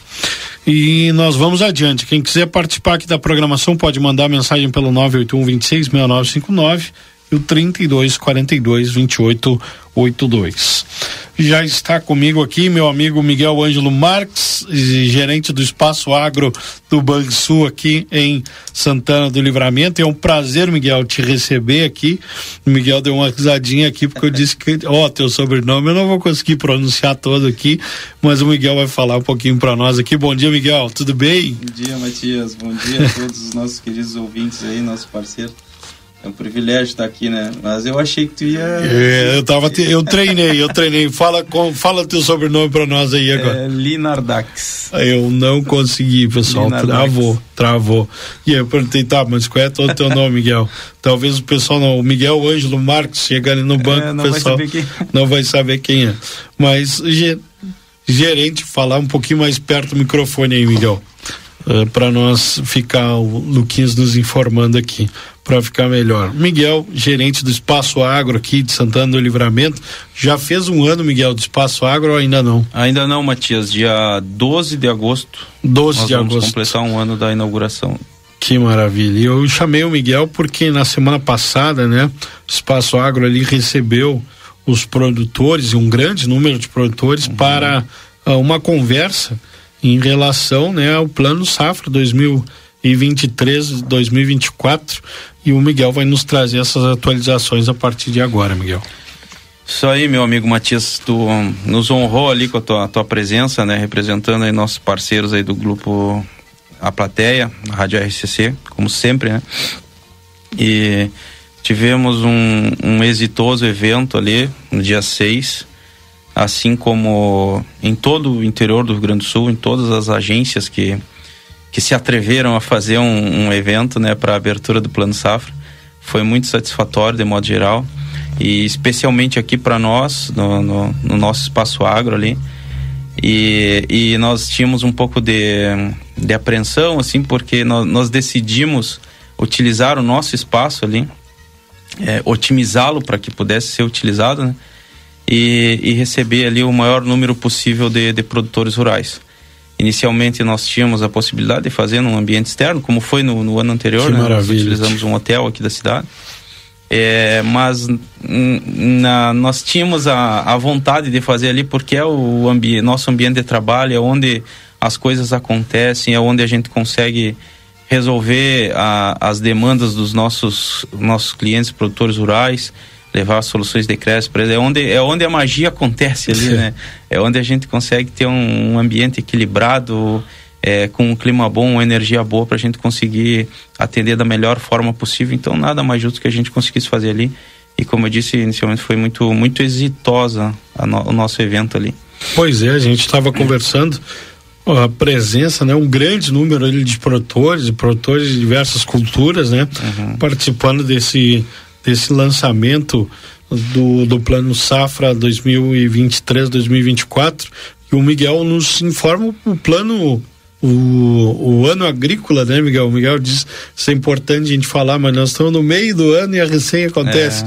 O lançamento é que o ano agrícola é um pouquinho diferente, né? É, bem diferente de, de, de ano contábil, de ano, de ano cristão, né? Nosso calendário. É, o ano agrícola, ele iniciou agora dia 1 de julho, tá? E iniciou é, a safra de verão também, uhum. ele é dividido em duas safras. E, e se diz, apesar de começar no inverno, é a safra de verão porque a colheita ocorrerá a, a princípio das culturas implantadas agora no verão. Uhum. Então é, é, por esse motivo. E ela se estende até o dia. A safra de verão se estende até o dia 31 de janeiro. Tá? Então ela não, não tem uma divisão exata temporal. E imediatamente após, dia 1 de fevereiro, inicia a safra de inverno. E culminará lá no dia 30 de, de junho de 2024, por isso que o plano safra é 23, 24. Perfeito. Culminará a safra de inverno juntamente com, com o plano safra que, que ora startou. E para esse ano agrícola aí, o que que o banco traz de, de, de recursos, de investimentos, de propostas aí para os produtores de todas as culturas da região? Matias, é, antes de, de, de, falar do que, que, que o banco tá, tá trazendo, eu gostaria, se me permite, falar um pouquinho do, do que passou. Perfeito, né? vamos lá. Porque nós, nós tínhamos uma, uma, uma meta muito robusta, muito é, desafiadora para cumprir. É, e, e quando a, a, diretoria do banco propôs essa meta, imaginava assim que tinha a, condições, tinha viabilidade é, em função da, da, da, equipe que, que tinha à disposição para se, se, se estruturar e trabalhar para que fosse alocado esses recursos. E, e quando o banco lança, uh, e, e, na condição de banco público né, do Estado, uhum. que tem uma, uma importância é, socioeconômica para a comunidade de modo geral, porque o desempenho do banco reflete no, no, no, que vai ser disponibilizado ao Estado, e enfim, todas as, as contrapartidas que o banco está tá imbuído. Então, é, quando é lançado um valor desafiador, como foi, a, é uma responsabilidade muito grande. Então, a gente precisa é, redobrar a atenção, os cuidados, o trabalho para que a gente consiga chegar de forma exitosa na, naquela meta ali. E mais do que isso, nós superamos o, o objetivo inicialmente proposto. É, em função principalmente do trabalho das equipes que estão a campo, que estão na linha de frente, as equipes que estão dentro das agências do Banrisul, que fazem esse, esse contato com, com os produtores rurais, mas também é, foi fundamental, foi muito importante a estrutura de trabalho, a estrutura organizacional que o banco disponibilizou e vem construindo e melhorando nesses últimos anos que nos permitiu é, ter acesso a recursos com taxa subsidiada até o fim do plano safra que se encerrou. Então, é, e, e, nós ouvimos falar, porque a gente tem que estar atento né, ao mercado, aos, aos, concorrentes, apesar da gente ser, todo mundo é amigo e tem espaço para todo mundo, isso aí é, é notório. É, mas nós a, a, gente acompanhava e sabíamos de, de alguns casos, instituições que já há algum tempo não tinham mais disponibilidade de recursos com a taxa subsidiada, tendo que se recorrer a recursos livres e aí já com taxas um pouco maiores, considerando uma taxa básica de 13,75, nós já temos ela nesse patamar já há algum um bom tempo, né? E aí sobre esse valor, quando o banco vai usar recurso livre, ele tem que colocar ali um spread, tem que colocar o risco de inadimplência, tem que colocar os custos operacionais. Esse 13,75 vai a 17, 18, 19%. E nós estávamos conseguindo entregar taxas de 6% para os pequenos, 8% para os médios, por, por, por toda essa estrutura, por toda a conjuntura, por toda a mecânica que a instituição Banrisul disponibilizou para os seus funcionários e, consequentemente, é, fez transpor aos seus clientes produtores rurais. Então, posto isso, nós tínhamos um, um objetivo inicial ali de 7,7 bi serem uhum. alocados 7,7 bilhões. Imagina. Era um número muito, muito desafiador naquele momento. E nós conseguimos entregar é, mais de 9. Então foi um crescimento muito além do que a gente imaginava. Nos, nos trouxe também um share de mercado muito maior do que estava projetado. E, e nos faz é, nos faz acreditar que o número que foi colocado lá na, na, na abertura e agora vamos vamos chegar aqui no, no, no, plano safra atual, né, que foi lançado no dia 6. E estava todo mundo na expectativa, inclusive nós, porque nós não sabíamos qual, qual seria o valor que, que o banco ia disponibilizar e que forma seria. E quando o diretor Oswaldo anunciou lá que seriam 11 bi, hum. É, eu, eu particularmente fiquei um, um pouco mais tranquilo do que quando eu ouvi no ano passado que seria 7.7 mas novamente é um número desafiador e, e, é um número que, que traz uma responsabilidade muito grande para aqueles aspectos que eu falei anteriormente, nessa né? questão socioeconômica, essa importância que o banco tem para a comunidade local, do Estado né, como um todo. Mas a, a estrutura de, de, de, de, busca por recursos subsidiados, é, que já estava acertada, ela foi melhorada e, e, nós teremos uma disponibilidade maior de recursos, inclusive para linhas de investimento, uhum. que nós tivemos, assim como todas as instituições, tivemos um, um gargalo nesse segmento, no investimento, porque a, o volume disponibilizado dentro dos programas do BNDES, que abastece todas as instituições financeiras, né? É, então os programas de, de, desse banco de fomento eles não foram suficientes para atender as demandas é, de, de, investimentos, principalmente máquinas, equipamentos, é, também demandas por, por de, pro, é, projetos de armazenagem, né, silos, secadores. Isso é muito importante para a matriz produtiva da, do, do, segmento agropecuário. E, e tivemos essa esse gargalo, né, porque nós não tínhamos a fonte de recurso é, para buscar uma taxa subsidiada. E mesmo assim, conseguimos uma equalização junto ao Tesouro da União e conseguimos avançar um pouco mais em algumas linhas, principalmente o, o Moder Frota, que é um programa do BNDES que abastece a demanda para máquinas e equipamentos, tratores, colheitadeiras, autopropelidos, enfim, equipamentos que, que, que são é, passíveis de financiamento dentro desse programa. Nós conseguimos equalização específica para esse programa e para a linha Pronaf Investimento, para atender o pequeno produtor. Então, nos fez chegar é, nas principais feiras que nós tivemos no ano passado e esse ano, que foi a Expo Inter e a Expo uhum. Direto, com recurso disponível para financiamento de, desses itens que são passíveis de financiamento no, no Moder Frota. Entretanto, na, nas outras linhas, principalmente, uma demanda muito grande que a gente teve todas as instituições de modo geral. É, nós tivemos uma demanda muito grande para o programa Pro Irriga, que são para sistemas de irrigação. Uhum. Nós conversávamos em outra oportunidade. Né? É, a gente teve uma demanda muito grande e nós não tínhamos o recurso adequado para atender, uma taxa adequada, com prazo adequado, por, por estar exíguo o recurso ali dentro da, daquele programa.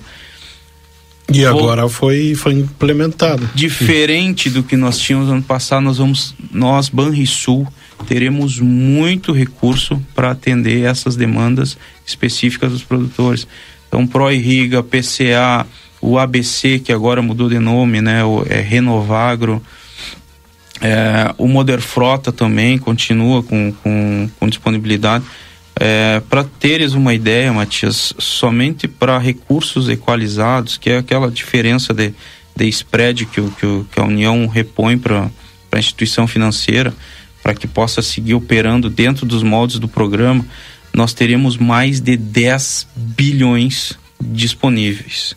Então, além disso, tem a nossa exigibilidade, que nós falávamos há pouco, né? Ali, é aquele percentual que o banco é obrigado a emprestar através do crédito rural então nós vamos ter o recurso suficiente para atingir essa marca aí e, e, mais do que isso, distribuir de uma forma assertiva, pulverizar de uma forma assertiva o crédito para todas as demandas é, tangentes aos nossos produtores rurais. Pequenos, médios e grandes, Miguel. Todos os enquadramentos. Eu ia te perguntar e pedir para que tu falasse duas questões para nós que a gente estava conversando antes. Uh, a diferenciação né, entre investimento no e o custeio que eu gostaria que tu definisse para nós aqui uhum. e também uh, aos produtores pequeno médio grande que às vezes ele não sabe ele quer investir ele ele ele está eh, pensando em melhorar ou, ou comprar um equipamento e ele não sabe como e o banco ele também faz essa questão de consultoria, né? Tu me, tu me comentava alguns casos ali em que o produtor chega com a ideia e o banco avalia e diz, ó, oh, vai por aqui, faz desse é. jeito, dá, um, dá uma dica, né? É, essa é uma das funções. Bom, é, em relação ao, ao enquadramento, foi que tu falou. Ah, não, custeio e investimento. investimento. É, é, uma, é, um, é uma dúvida, né, que tem, inclusive entre colegas, a gente.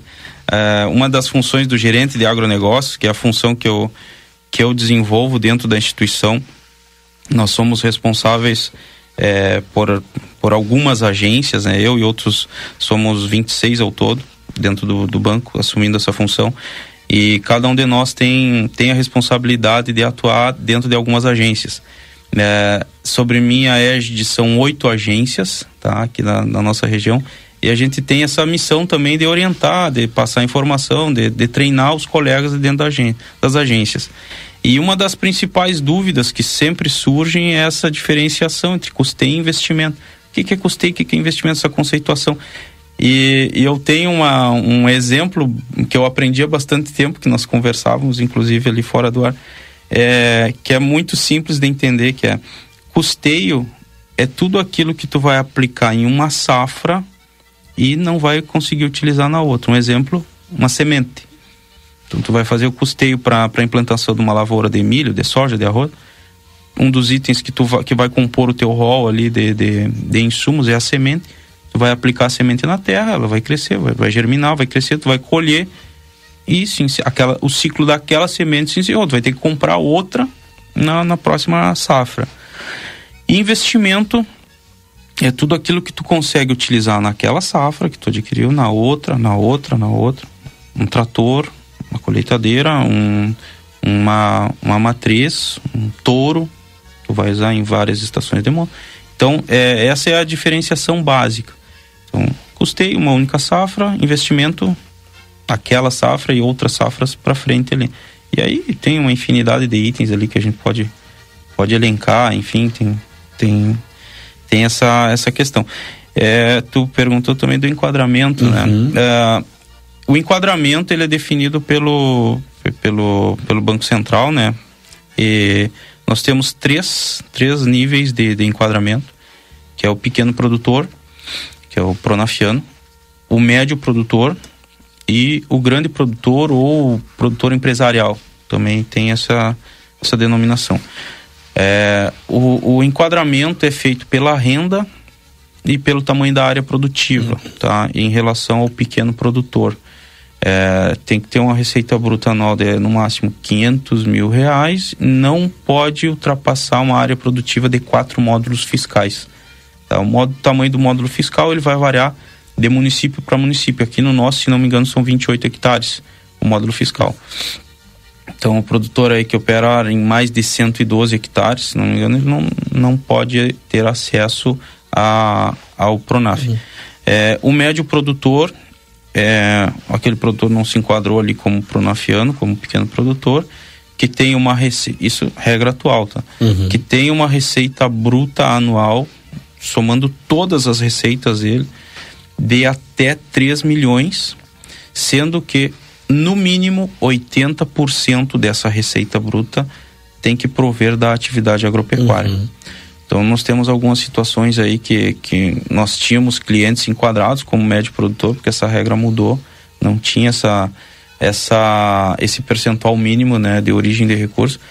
É, então teve essa alteração na regra e alguns produtores que operavam como médio, eles vão precisar é, evoluir, subir de, de, de, de enquadramento, passar para demais é, produtores. O recurso não vem. É, uhum. Exato. Então a, a, principal mudança em relação a isso é a taxa de juro que aumenta, né?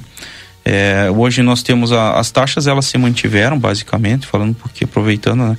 É, Pronaf, as principais culturas aí nós vamos explorar, nós vamos as principais culturas exploradas nós vamos acessar recursos a 6%. Há algumas culturas específicas aí, tipo leite, arroz, tomate, é, feijão, vinculada é, à produção direta de alimento, é, consegue uma redução de taxa de, de para 4%. É, isso em relação ao custeio. É, os médios produtores, a taxa se manteve em 8% ao ano. E os grandes produtores, 12% ao ano. Então, a, a principal é, esse gargalo que está surgindo aí no, no, início do plano safra é em relação a alguns produtores que eram médio, que a gente tinha condições de operar neles como médio produtores, e acessavam a taxa de 8%, e agora terão que acessar uma taxa de 12% em função da configuração da renda. Uhum. Mas é uma, é uma situação, isso não é exclusividade do Banco Suíço, é regra do Banco Central, e nós, seguidores da, da, da regra, né, do, do normativo vigente como somos, a gente precisa Infelizmente, nesse caso aí, né, de, de mudança de taxa, a gente precisa obedecer o, o normativo vigente. Então, é basicamente isso daí.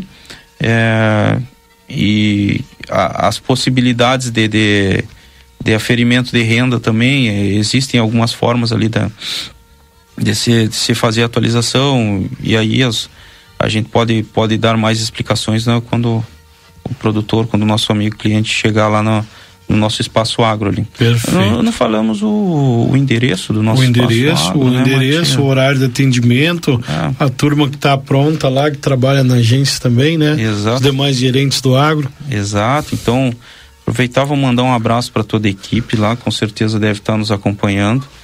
É, nós estamos localizados ali na Rua dos Andradas, é, na esquina com a Avenida Tamandaré. Então, é esquina democrática da, da cidade, uhum. né? A referência ali é o, é o telão do grupo A Plateia. Então, o pessoal que olhar Bem... pro telão, olha para baixo ali, a gente tá, tá do lado. Uh, nós, nosso horário de atendimento, esse é um dos pontos mais importantes ali, um dos principais diferenciais que nós temos. Temos um horário de atendimento das 8 e meia às 5 e meia da tarde. Então, isso daí a gente é, aumentou a janela de atendimento justamente porque a demanda do produtor rural ela é um pouco diferente né, daquele cliente tradicional da instituição bancária. É, a gente sabe que às vezes o cliente fica esperando para coletar uma assinatura ou para ver algum documento, alguma coisa para poder se deslocar para o seu estabelecimento. Então. Esse horário diferenciado, esse atendimento é faz... diferenciado e, e uma outra característica é, que é uma, foi uma opção né, quando foi estruturado ali o espaço agro. É, nós temos uma demanda até por, por, caixas eletrônicos, enfim, uma série. Bastante, né? O pessoal passa ali perguntando. Pela localização, mas é, na verdade quem mais nos, nos, demandam ali são os turistas, uhum. não propriamente o, o, cliente produtor rural.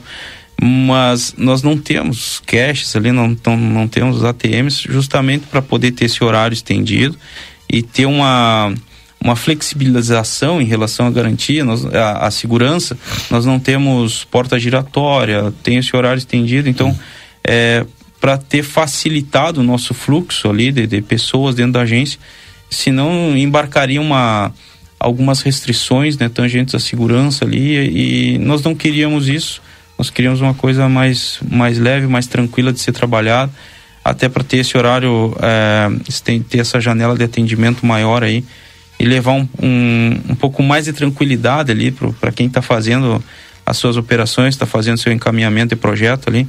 Tu já teve a oportunidade de estar ali em alguns momentos, tu viu como é que é o ambiente uhum. ali, é bem uhum. tranquilo, não tem não tem correria, não tem espera, não tem é tudo tudo dentro do, do, do, que a gente tinha projetado, assim, muito calmo, muito tranquilo. O produtor chega, tem o acesso ali, vai tomar um cafezinho, vai Exato. receber, sentar ali, conversar com o pessoal, encaminhar todas as suas demandas.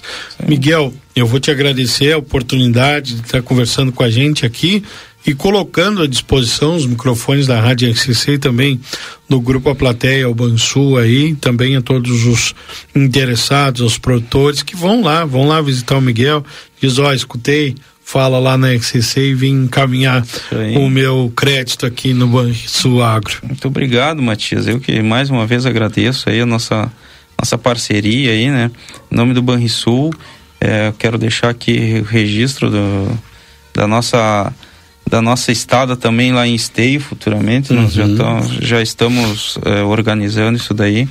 Vamos estar junto lá. É, estive essa semana também com o nosso, nosso diretor Fernando Postal em Pelotas. Nós estávamos num evento lá. É, também o meu superintendente Janir, alguns outros colegas da diretoria do banco estavam presentes também, uma, uma grande turma lá. E, e me foi dito isso, o doutor Antônio Badra também já mantém contato lá direto né, com, com, a, com a alta constelação lá. a gente ouve falar algumas coisas depois, mas nós vamos estar junto lá em Stay também, vamos, vamos fazer uma projetos. participação lá. Então, agradecer o convite aí mais uma vez, a gente fica à disposição, já deixo, uh, já deixo registrado aqui a, a disponibilidade do espaço lá para quando, quando o grupo precisar alguma, alguma interação, enfim, que for necessário. Lá tu, é um espaço é, pequeno, mas a gente consegue fazer um evento bem, bem, bem organizado e consegue gente. deixar bem, bem à vontade. Então deixar à disposição aí o nosso, nosso espaço agro do Banrisul aos, aos clientes que demandarem, aos produtores rurais, quem ainda não é cliente, que faça uma visita, que vá conhecer, é, vá verificar o que o Banrisul tem a oferecer. É, posso afirmar que que serão muito bem atendidos e terão é, soluções de crédito para todas as demandas que porventura surgirem dentro da propriedade, inclusive fora da propriedade também, né, Matias? Como a gente conversava, o produtor rural também tem, tem suas demandas e aí entra aquela função da consultoria também que a gente conversava, né? Então, tem, tem o carro, tem o filho no colégio, tem, tem uma vida normal, tem aquelas demandas inerentes, pelo, vai ter um seguro, vai ter um financiamento para uma casa, ter, enfim algumas outras coisas ali. Tudo isso pode ser é, resolvido pela equipe ali do Espaço Agro do Banrisul, localizado na Andradas, número 21, esquina com a Avenida Tamandaré. Maravilha. Das 8 e meia, 5 e meia. Todos os produtores convidados, então, para conhecer.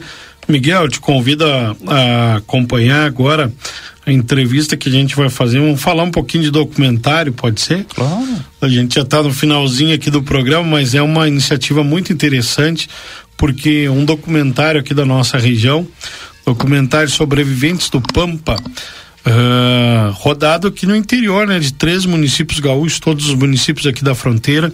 Ele foi escolhido para concorrer lá no Festival de Cinema de Gramado, né, o Tu imagina, edição 51 do Festival de Cinema uhum. de Gramado, documentário que vai uh, mostrar aqui 28 entrevistas de produtores, de pecuaristas, todos eles da nossa uh, região. E esse documentário vai estar tá concorrendo lá e vários produtores aqui de Santana do Livramento estarão participando.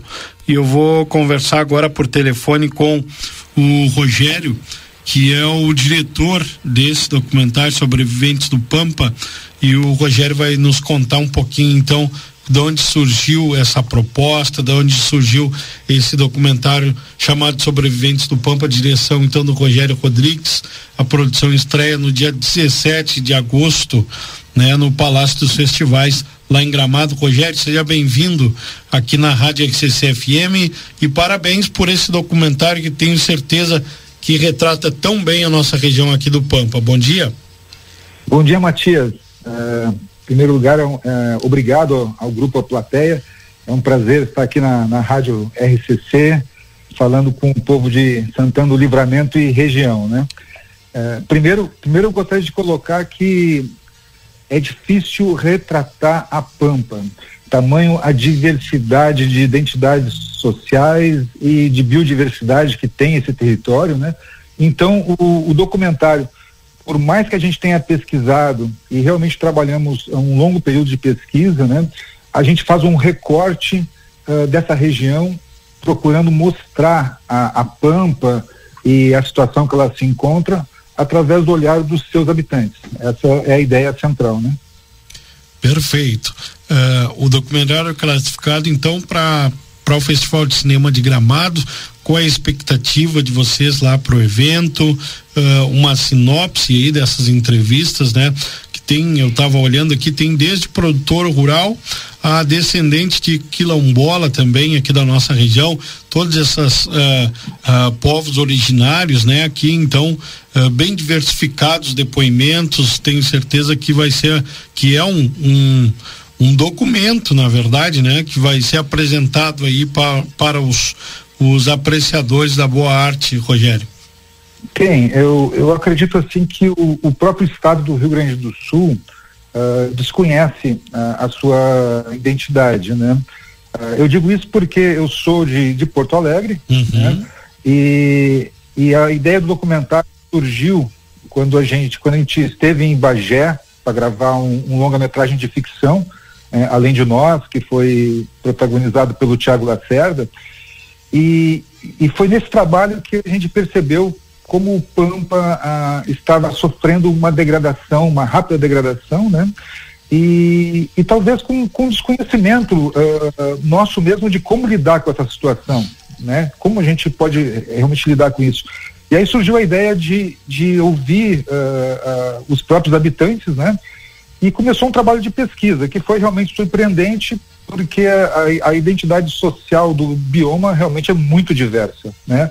Então a gente procurou uh, escutar desde produtores rurais, empresários, uh, comunidades uh, de, de, de, quilombolas, povos indígenas, pecuaristas familiares, agricultores familiares do assentamento da reforma agrária, enfim, fomos identificando e a gente percebeu que nem conseguiria uh, mapear e entrevistar todos, né? Então, é uhum. por isso que eu, eu, reforço que é um recorte, né?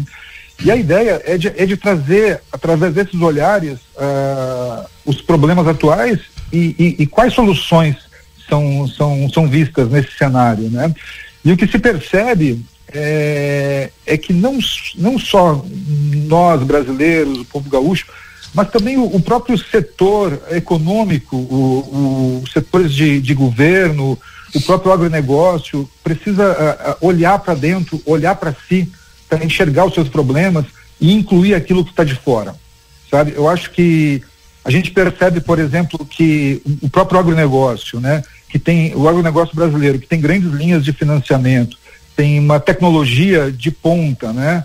Uh, ele não tem trabalhado para o pequeno agricultor, para o agricultor familiar, para o pecuarista familiar, que precisa talvez de uma tecnologia para um plantio em pequena área. Um incentivo, né? claro. Né? E, então acho que é, olhar para esse documentário é, é olhar para dentro de nós. Uhum. Perfeito. pelas imagens aqui que eu, que eu já acompanhei de, de, de bastidores ali, da, da, das fotografias, né? Material que vocês apresentaram. Uh, mostrando bastante a nossa paisagem, mas aí eu te pergunto, como produtor e, e como jornalista, Rogério, Uh, muitas vezes, né, nós falamos de outras regiões, né, como o Nordeste, falamos dos problemas de outras partes do, do nosso país e vocês puderam documentar, mostrar essa realidade. Qual é a realidade que vocês encontraram num Pampa hoje? Um Pampa uh, desabitado, um Pampa. O que, que, que tu pode trazer para nós de, dessa reflexão? É uma reflexão profunda, Matias. É, interessante, em, interessante. Em, em, tantos aspectos sociais e tal. Mas assim, o, o que preocupa é, Esse é que as é pessoas, é importante. É, o que preocupa é que as pessoas que habitam o Pampa, não importa a, não importa a sua identidade social, a sua atividade, né, ela está preocupada com o Pampa. Né? Uhum. O que a gente percebe é isso. As pessoas estão preocupadas, né? Cada uma de uma forma, uh, cada um a partir do seu olhar mas estão preocupados, né? É que o mundo sofre uma globalização muito forte, uhum. né?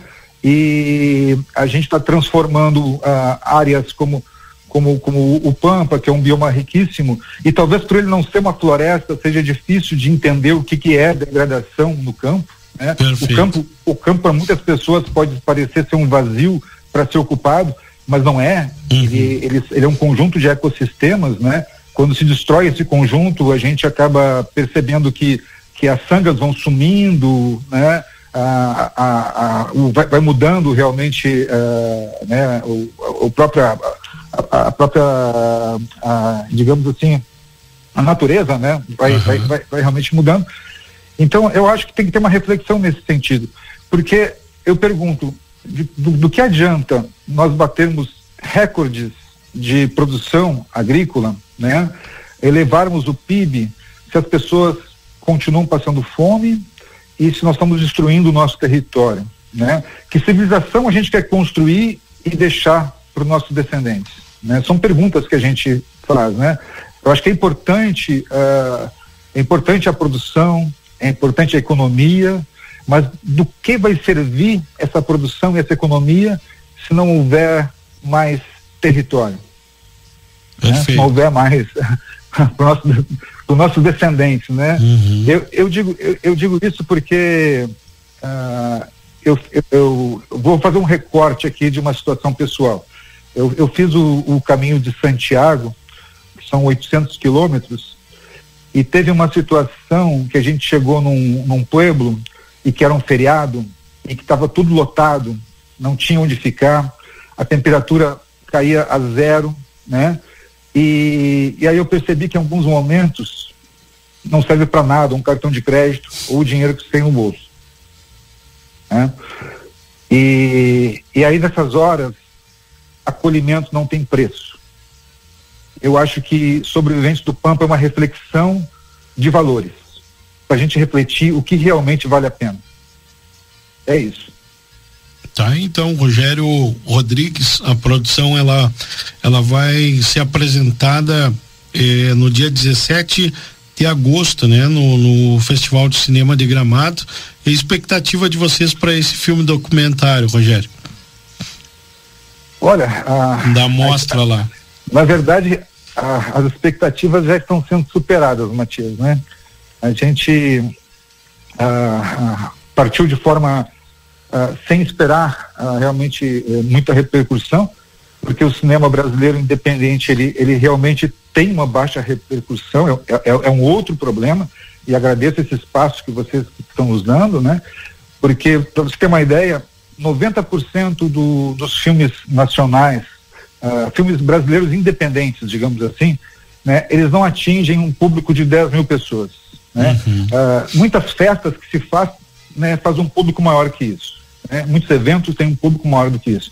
Então, realmente, o, o, o público para o cinema brasileiro, ele é muito baixo, né? E, e é importante é, esse movimento, essa transformação, porque a, a, a, cultura de um povo se constrói muito da forma como eles se enxergam. Né? Então, é, é, o cinema tem um papel importantíssimo nessa construção, na construção da identidade de um povo, de um país. Né? E então a gente, a gente realmente não esperava uma repercussão muito forte e o filme tem dado uma repercussão incrível, né? A gente a, anunciou uh, que ele foi selecionado a partir de 4 de julho, né? Não, não temos não temos um mês ainda, né? E, e a gente está percebendo uma repercussão nas redes sociais muito forte. O filme já percorreu o país, tem grupos no centro do país falando do, do, do, do filme, perguntando, querendo saber quando é que ele vai estar na TV, quando é que vai estar nos cinemas. E a gente realmente não tem essa, essa, essa perspectiva ainda. Né? Sabemos que o filme vai estrear em Gramado, esperamos que ele faça um, um, um bom desempenho lá e a partir daí ele ganha o mundo. Então tá, Rogério, a gente vai ficar acompanhando aqui, torcendo para que venham bastante premiações aí para o Pampa através desse trabalho aí dos sobreviventes do Pampa e estamos à disposição aqui no Grupo A Plateia, viu? Matias, eh, eh, gostaria de aproveitar o espaço para agradecer muito o professor Márcio Zamboni Neschi, né, aí da, da UERGS, que foi um, um pesquisador que nos ajudou muito uh, durante as pesquisas e nos contatos com as comunidades, né? Um abraço e um abraço a todos e muito obrigado, especialmente ao Grupo A Plateia e à Rádio RCC. Grande abraço, Rogério. Muito obrigado. A gente vai voltar a falar, com certeza, mais próximo aí do desse do, do Festival de Cinema lá de Gramado. Pessoal, agora são uh, 10 horas com mais cinco minutos. Nós vamos encerrando o panorama por aqui, deixando um abraço especial a todos. Eu volto na, na segunda-feira, a partir das seis, com o nosso Desperta Rio Grande. Um baita abraço e um ótimo final de semana a todos.